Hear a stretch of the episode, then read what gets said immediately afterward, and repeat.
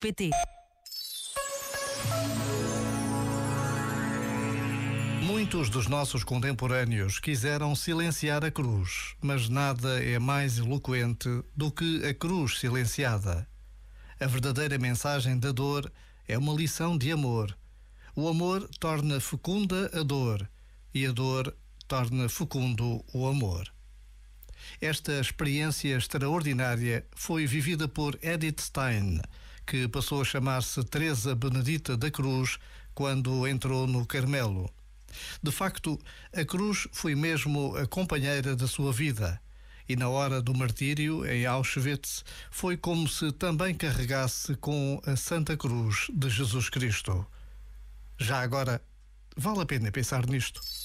Este momento está disponível em podcast no site e na app.